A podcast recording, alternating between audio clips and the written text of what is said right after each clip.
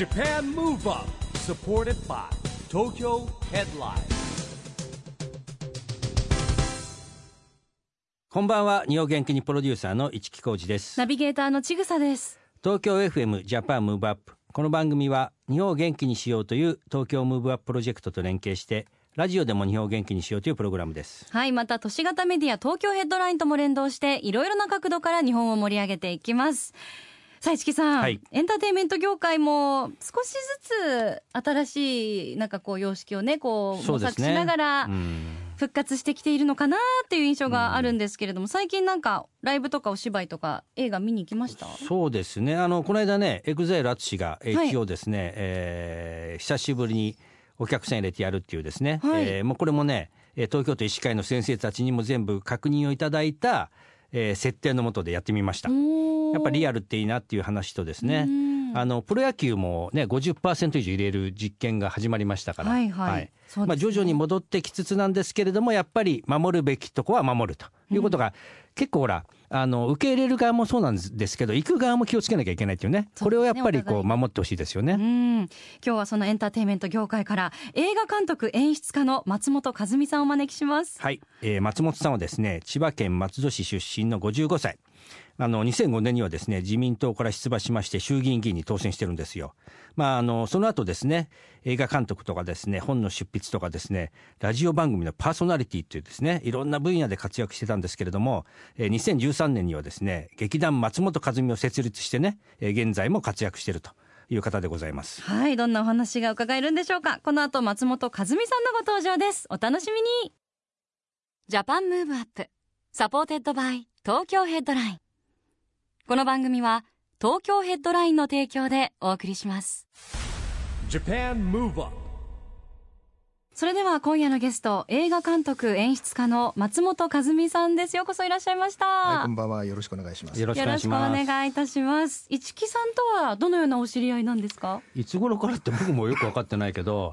共通の友達がねチューブボーカル前田うん、ノブテルでの会があってですねまあよく呼ばれるんですよ。ちょくちょくいろんなこと思いつくと仲間が。そしたらね松本さんがいてそう。一緒にいろいろですね、えーそれからですね活動したりしてましたね。あのー最初のね小池さんの都知事選なんかも 松本さんねとかとね懐かしいな。一緒に活動しましたよ応援の、はい。あのじゃあもうお仕事もプライベートも結構いろんな場面であるっていう感じですかね。そういう意味では、まあ、我々それぞれ仕事してんだけど仕事の定義にもよるんですけどね、うん別に仕事して、えーお金もらってなんかってじゃなくてプロジェクトを一緒にやってるって感じですかねあ、。そうですね。ううんん。うんでもあのじゃあそんな市木さんはねもちろんご存知ですけれども、えー松本さんのじゃあ今までねあんまりこう話せなかった聞けなかったところを今日はじゃあぜひそうね聞いていければとおじいちゃんが松本清の創設者っていうのは知ってますよ。あ、そこは知ってました。うん、でもそこからくわ 詳しい話を聞いたことはない。順を追ってね伺っていきましょう、うんせっかくなんで、はいうんまずあのおじい様がね今市木さんもおっしゃってましたけど松本清の創設者の松本清さんでいらっしゃる、そうですね。はい。もうポイントカード今も私ここに入ってますけれども あの、大体皆さんそれ言いますね。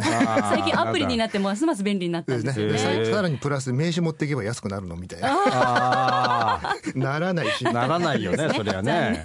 はい。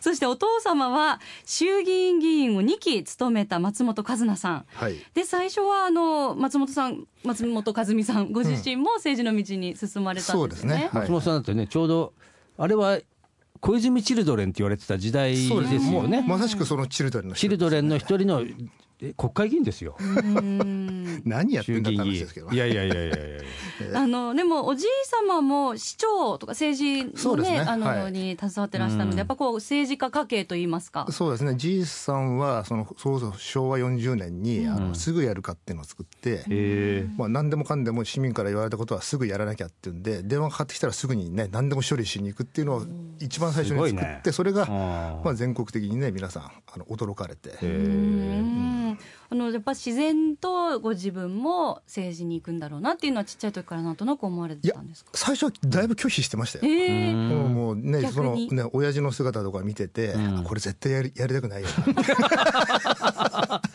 大変そうだな。みたいな、大変そうだな、みたいな。な。でもそんな中で一旦はねやっぱり、うん。あの政治の道を進むわけですよね。そうですね、まあ、あのね、秘書っていう形ではい。携わるようになってから、まあ、いいろんなことを考え始めたっていうのがまあきっかけですかね。え。ーでもその時の同期の人でも残ってる人いるでしょだって今。まあ、みんな副大臣クラスですよね、副大臣だとか、まあ、稲田さんもそうだし、へえ。そこら辺の人ってまだ付き合いあるんですかたまに？あのーたまにお願いしに行く時だけ、ああなるほどねいやでもそういうの大事なんですよ、ねああの僕はそういうことを常に考えてるんだけど、うん。いね、いかに理由をつけて忘れるんだようにかって 大事ですよ。まあ、それ大事ですよね、大事ですよ。本当に。ここんなねコロナ禍になっちゃいましたけどやっぱりリアルに会っとくってことってね、うんうん。素敵なことですよね、いやそれは本当そう思います。うん。あのそこからまた演劇だったり舞台の方にこう岐路を変えるのはどういうきっかけだったんですか、これね、なんかね、あんまり言っちゃうと、どうなのかなっていうのもあるんだけど、まあ、ちょうどあの、ね、一回その2005年に出て、政治に出て、まあ、なって、まあ、一回味噌つけてるわけですね、ちょっとね、いろいろ味噌つけて、で、やめて、で、再起をね、かけるわけじゃないですか。うん。で、その回回帰をかけるんだけども、やっぱりなかなか、うん世間体的にはね、ん。あの厳しいっていうのもありながら、その途中に、あのもともと僕はあのお演劇ってあんまり好きじゃなかったんだけども、あのたまたま見たい女優さんが、うん。えー舞台に出るっていうのがあって、あじゃあこれは見に行くしかないなっうん。て言って行ったのが、まあ、女優さん見たさで行ったのが芝居も面白かったっうん。ていうんで、まあ、そこからちょっと芝居にはまってしまって。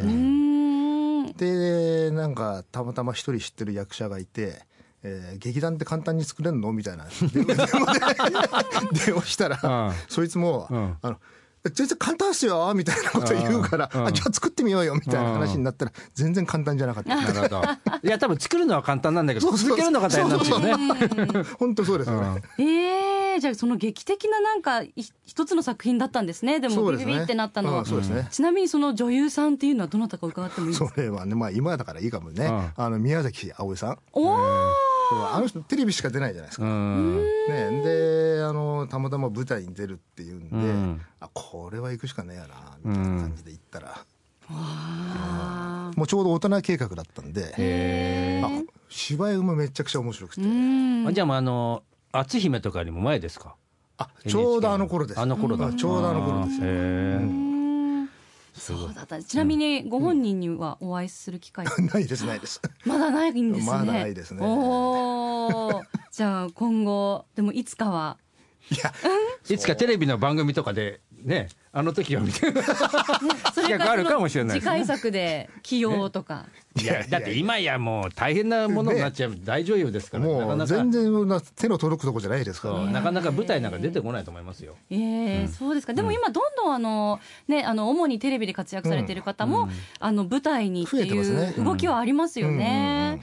そうかこれから楽しみですね。あのでも劇団松本和美設立されたのは2013年なので、そうですねはい、7年8年ぐらいですよね。うんもう経ちましたね。なんだかんだ経っちゃいましたね。すごいこの番組と同じ歴史ですよ。あ2013年から。そうです。か2013年からですからね。うん。あの全然楽じゃなかったってお話ありましたけど、うん。どういうところが一番大変でした？あのか。普通にまあ政治もあんまり普通じゃないんですけど、そこの今まで言った自分の世界の価値観とその芸能特有の価値観って違うじゃないですか、うん。その時間の使い方だとか、そのやり取りの仕方だとかっていうのが、そそこういうところのあの自分が慣れないストレスっていうのが相当すごかったですよね。あー。すごいね。政治と芸能エンターテインメントって両方ともすごいなんかね濃いし特殊両方とも濃い社会ですよね。特殊すぎてね。特殊すぎて、うんしかもあの今年はまあコロナの影響で本当にエンタメ業界大打撃だったじゃないですか。そうですねあの舞台は本当に特に大きいダメージ受けたと思うんですけど、現状はいかがでしょうか？現状はやっぱりあの間引きでやってたりだとかっていう話は聞きますし、あの公演自体をやっぱ躊躇しちゃう。うん。だから特にね小劇場でやってるような小さいねグループっていうのはなかなかねあの厳しいですよね。確かにね。何かあった時にねニュースにもありましたけどね、やっぱりそのいろんな逆に費用かかっちゃいますもんね。そうなんですよ。それで変な話、あの、まあね、あの、劇場が半分しか埋まらないで、ペイできるかって話もあるじゃないですか。うん。だから体力は当然皆さんね、小劇場でやってるっていうのは体力はそんなないんで、うん。そこはやっぱり芝居を打っていくっていうマインドにならないっていうね、そそういう気持ちには、行ったり来たりじゃないですか、芝居やりたいし、でも現実的に無理だしっていう、これずーっと繰り返してるっていう。うん。そんな中の松本さんご自身では今後どういうお気持ちでこう乗り越えていこうって思ってらっしゃるんですか？芝居はねあの、まあしね、ずっと最近ここのところあの数年映画の方入っちゃってるんで、うん。ただあのやっぱりライブのね面白さってあるんで、ん。ただあのもうこの前も控えリエでちょっとそのな長崎の映画の試写会やったんですけど、うん。その時にあの360度の、えー VR の生配信やったんですよ。おーでそれ辺を使っていくと多分お芝居のやり方っていうのもちょっと可能性出てくるかなとちょっと思ってて、まあ、そこら辺を組み立てしていけたらいいかなと思ってますね。なるほど、うん。まあ、それまた新しいうん。エンタメの形がね,、で今ちょうど松本さんが映画の話が出たんですけれども、あのまあ、この番組もね SDGs ピースコミュニケーションというテーマに取り組むようになってるんですけれども、まさに松本さんはねそういった活動をされてる映画なんですよ。ちょっとその映画の話もねうん。ちょっとお聞きしたいんですけども、あのーこの長崎の「ア・ホープ・オブ・長崎優しい人たち」って、あのー長崎の、えー被爆者の方々ですよね、うん。全員被爆者の方々で。で今までそのマスコミとかでお話ししたことない、うん。だから多分ここでちゃんと取らなければでそのままうちに秘めて、ねあのーもうなくなっちゃうってことですよね。なくなっちゃうん。でまあ、そういう方々の声を逆に集めていかないと、ね、あの語り部さんは語り部さんの役割で、まあ、いろんな形で発信されてますけどもでも意外にその SDGs 含めて、普通の人の声が届いていかないと、うん。課題ってなかなかね解決しづらいなっていうのを感じていて、なんでまあこの長崎に関しては、うん。今までマスコミでいっぱい喋ってきた方じゃない方々のうん。声を集めてもともとはこれ一本のものにするつもりはなかったんですけど、ただうんアーカイブ事業っていう形でやろうと思ってたんですけども、うん。まあ、今年の8月9日が75年なんでやっぱりここの節目の時に何か形にして、せっかくねあのごご協力いただいたんで、うん。まあ形にできたらいいなっていうんで、まあ、強引に一本にしてしまったら、うん。意外に皆さんいろんなものを感じてくれてるっていう。なるほどね。ううんんあの取材された方10人いらっしゃるんですよね、はいはい。うん。一番若い方が83 3ですよ歳ねでいらっしゃるんですよね。若くて83ですからね。はい。あ本当に今お話伺わないと本当に生のお話ってうん。なかなか聞ける機会がね。ね本当に少なくなってくるので本当に今って大事な大事です。まあそうですよね。時期という今タイミングですよね。ね、本当に直接デジタル化社会とは関係ないにしても、うん。まあ、デジタルでね、うん。まあ、生のリアルなものをデジタルに残していけることでね、やっぱり伝承していけると思いますし、これね、実はいろんな業界、僕ね、結構世代交代で今、そういうこと起こってると思ってて、はいはいはい。だんだんこの世代の分断によって、本当の表に出てなかった歴史とかそういうのが語り継がれなくなっちゃうんじゃないかなって意識を持ってるそれはありますよね。これね、政治もうんうん芸能もスポーツもみんなそう。うんで僕らちょうど過渡期にいるから、僕なんかこう見ててね、それすごい感じるんですよ。例えば NHK が渡辺恒夫さんの特集を組んあ、だやりじゃないですか。ましたね。はいはいはい。これも多分あの人しか知らないことを 残すっていう意味ではすごくね、うん僕興味深く見たんですけど、だから本当にその広島も長崎もそうですしいろんなことが、やっぱりこのコロナ禍でね、この情報の分断ができないようにね、はいはい松本さんみたいな動き、すごく大事だなと思いますね。あありがとうございます。ではそんな松本さんからぜひ日本を元気にするリクエストを伺いたいなと思うんですがはい。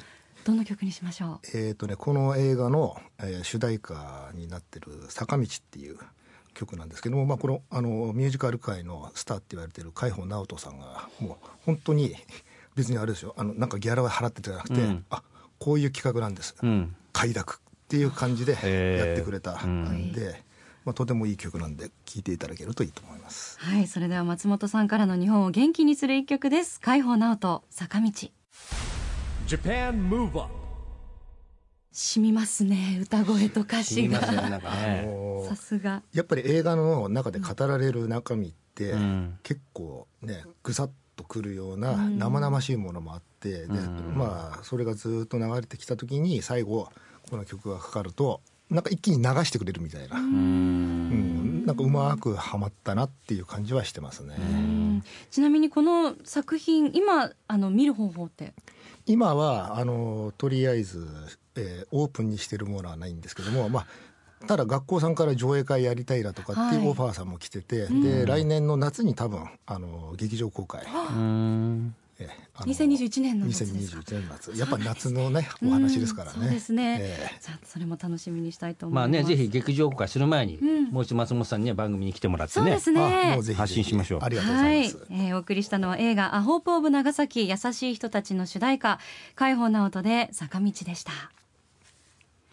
今夜のゲストは映画監督演出家の松本和美さんです。後半もよろしくお願いします。よろしくお願いします。はいお願いしますさあ松本さんはあの映画や舞台のお仕事をされてるわけですけれども、はい。そういうものを通してソーシャルエンタープライズ社会的企業の提案や立案を行って、まあ新しい価値観の社会の在り方というのを提案されているとそうですね。いうことなんですけれども、ええ。こちらは具体的には活動としてはどういうことをされてるんですか？あのーこの長崎の映画の前に、はい。えーシングルマザーの映画を撮ってるんですね、内山里奈さんのそうそうそうそう。そのシングルマザーの映画を撮って、まあ、ニセコ町でオールロケでやったんですけども、うん北海道北海道ですね、はい。でその時にあの、ね、いろんなマザーたちの取材をしたわけですね、生の声を聞いて、でなんで、まあ、こういうふうに皆さんね、あのママインドっていうものがそういうふうになっていくんだろう。やっぱ辛い方向に、ねマインドがいくんだろうと思った時にその根本にみんなあるのが、まあ、普通の人も一緒ですけど、あのコンプレックスですよね。そう人と比べてしまうっていう、ええ。あの人が美トを持ってるから持ちたいなとかって、そういう人と比べる部分で、うん。その自分の今今いるポジション以上のものを何か追っかけてしまうことが無理になっていく。それはメンタル的にもなっていくっていうそのコンプレックスっていうものをうん。ちょっと一回外さないとうん。多分この社会課題って根本的には解決の方向いかないのかなって思った時にそその時にもう働き方だとかそういうレベルじゃなくてもう生き方変えるベクトル。うん。だからもうシンプルに生きるっていう方向でうん。でニセコ町で面白かったのは僕とよりも上の人が子供5人まだ小学生ぐらいのがい5人いて、うん。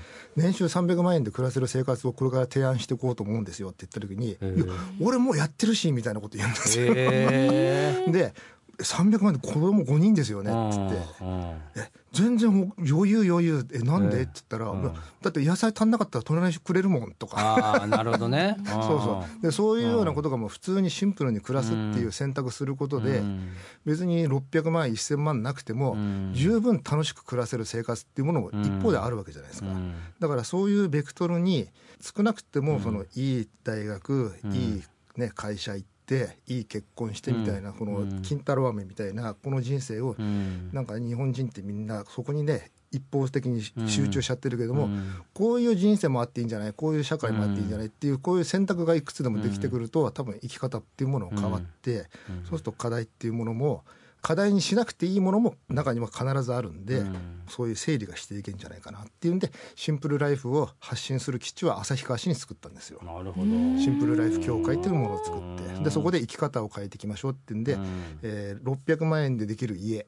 うん。ええこれはゆ動かせる家。よ要はトレーラーハウスみたいなやつので、はい。はいタイニーハウスっていうんですけども、自分で引っ張って歩ける。うん。松本さんのインスタにたまに載ってる分ですか？そうですそうです。そうです、えーあれそうなんですね。であれを作って旭川の駅前に旭川市と一緒に、えー、と去年の冬は、えーマイナス25で宿泊体験やりましょうっていうんでへで実際もう結構何百人で泊まってもらったんですよ、えそしたらもう本当みんな楽しい楽しい。全然寒くないで。で僕も実際泊まったんですよ、へあのマイナス25度で、はい。えー朝起きるともういきなり駅が通勤客みたいな。駅前でやったら全然本当に寒くないんですよ。えでこういうようなツールを使って生き方っていうものが例えば600万円で家作って、えー年収、うんね、3, 3万5千円かける15年で済んじゃうわけですよね月々。でそれで自分のものになって自分の人生楽になりながら、そそ普通にその、ね、あのシンプルに暮らすことによって年収300万円ぐらいで十分短縮ね、生き生きれるんじゃないのっていう。でも今どっちかというと上の方ね皆さん行っちゃって老後2000万問題だとか、そういうところの、ね、心配ばっかまあ、ししちゃう。確かにあのそうだよね。だから誰かが言ってたのはやっぱこのコロナ禍で言ったのは、結局グローバルになったのはおお金の価値だけじゃないかみたいな話になってて、うん。お金じゃない価値観っていうものをこう大切にする時代っていうか、そうですよね。考えなきゃいけない時代ってことですよね。そうですそうですね。だからそれがまあ本当にまあこのタイミングでコロナっていうものが来て、で皆さん人生をいろいろ考えなきゃいけないっていうタイミングに来て、だからだからこそその選択肢っていうものをいくついくつも提案できるっていう状態にしておかなきゃいけないのかなっていうのは思いますよね。なるほど。うん。じゃああの今も松本さん旭川の方にはよく行ってますよ。行かれてるんですね。うん行ってます行ってます。そしたらなんかももうねあの向こうで結構映像の仕事もねいただくようになって、うん。だからまあね生き方っていろんな生き方ありますよねっていうまあ身をもってやってるみたいなね。はい。だからあのインスタグラムの方にもこう広大な北海道の大地のあ多いですよね。写真多いですよね。ですよね。あのはいはい。もちろん東京も多いんですけれども、はいはいはい。あそういうことだったんですね、うん。あのインスタグラムの写真もすごく素敵で写真家としても活動されてそうですね。まあプライベートな感じですけどね写真の方は。だって今日ほらあの見れませんけど素敵なカメラ持ってて、あのなんか見たことない四角いそれは何カメラっていう。んですかこれはもう完全にあのムービーカメラでムービーカメラなんですね。ね、でいいじゃないと思って僕も会社で買おうかなと思って値段聞いてやめました。あれちなみにおいくらいやでもムービーカメラだったらまだ安い方ですかねこれ。そう安い方で。70万円ぐらい。安い方で70万いや本当もう本当に本当にムービーカメラだったら それこそ1000万台とか。まあそうですよね。そっち行っちゃいますそっち行っちゃいますからね。あわあでもいやなんかそれコンパクトでかっこよくない？なコンパクトでねなんか本当手の上に乗るギリギリ乗せられるぐらいの大きさで780万するんですね、プロの機材って すごいですね。いやあのちぐさ YouTube 用に買ったら。それすごい。YouTuber にデビューしようかしら、じゃあ、ねあでもすごい。いつも持ち歩いてらっしゃるんですか？基本的に。あのこここのところは結構素材集めなきゃいけないなっていうのとあと、今やってる映画が結構ドキュメンタリーの方なんでなるべくその人と会った時に何かか起きるかもしれないじゃないですか。なるほど。なるほど、へそうか常にアンテナをこう張ってらっしゃるわけでね。ですきればねっていうふうに思ってますね。ー僕のインスタみたいなもんだな。ちょっと違うと思う。だいぶ違うと思う。そこだ。だいぶ違う。そこだ。だいぶ違うと思う。なんだよ技術が違うだけで。記録。い やまあ記録今は記録できるからね。そうこれ良し悪しだけどね記録できちゃうのそうそうそうそうね、い。ろいろ証拠残っちゃう、あんま悪いことできない危ない危ない危ない。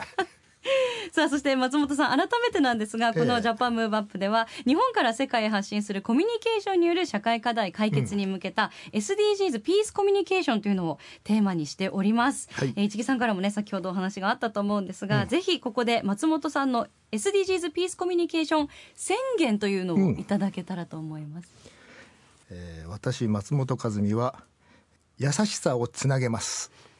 優しさをつなげます、つなげられたらいいなみたいなね。素敵なまあでもね言葉ですね,、ピースコミュニケーションってもともとはコミュニケーションをね、はいはいはいコミュニケーションが足りないからやっぱり分断されちゃうんじゃないかっていうことがあるじゃないですか。うんそうです。だ言語が違ったりコミュニケーションできないし、ねえー例えばやっぱりその我々が今子ども国連ってやろうって言ってるんですけど、うんうんうん子どもの頃から友達だったら仲直りできるよねとかね、そういうことなんですよ。うんなんかそういう積み重ねかなみたなはいいはいはい。気がするんで、うんでもそれって優しさとか思いやりとかなんかこうそういう感情がないとダメな部分もありますようね。ん、あのなんか多分この平和って、えーみんながちょっと優しくなったら別にね、みんなねベタベタに優しくなる必要はないですけど、うん。ちょっと気持ちを優しく方向に振る振るといざこざってすごくうん。少なくなるし、うん。でもそういうなんかもう根本的なところに一回下げていかないと、ん。ねもう変なし利害のぶつかり合いじゃないですか戦争って、そうなんですよね。ね。うん。だからそこにちょっと優しいエッセンスがね入るとまた違った答えが見えるかもしれない、うん。だからこの映画の中でもこのおばあさんたちみんな言ってるのは話し合いで決めましょうよっていう、ああそういうことですよね。まあ意見が食い違っても、まあねあのやっぱり民主主義だからね。そうそうそう。えーまあ51対49対51に従うし。これね面白い言葉をねあの一緒に活動して堀潤さんが言ってて、はいはい。戦争の反対語とか対義語ってよくあるじゃない試験って、はいはい。はいはいこれはね平和か平和でしょって言ったら違う。対話だとか言うの彼は。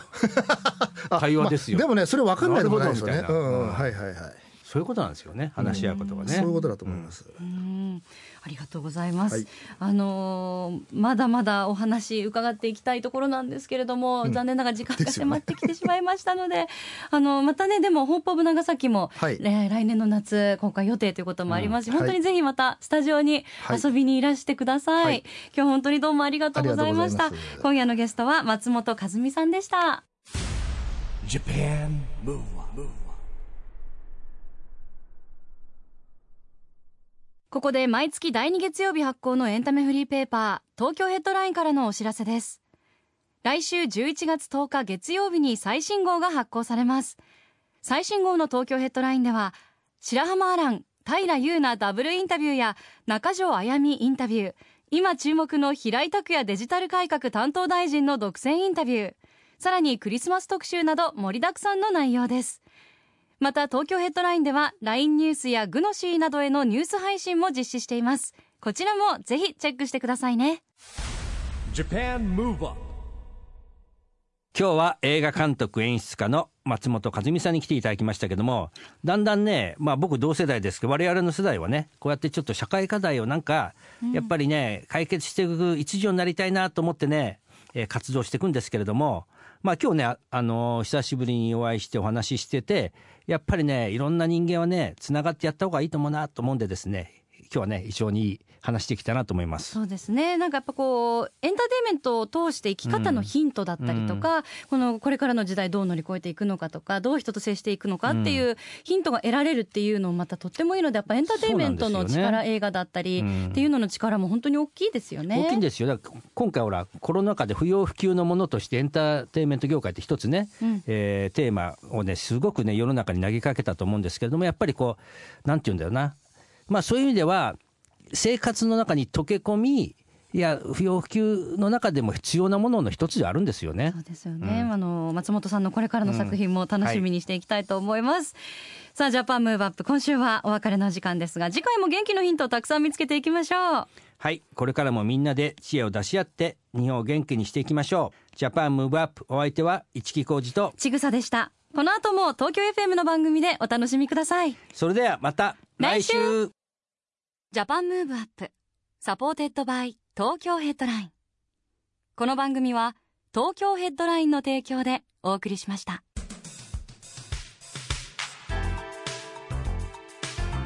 Japan Move Up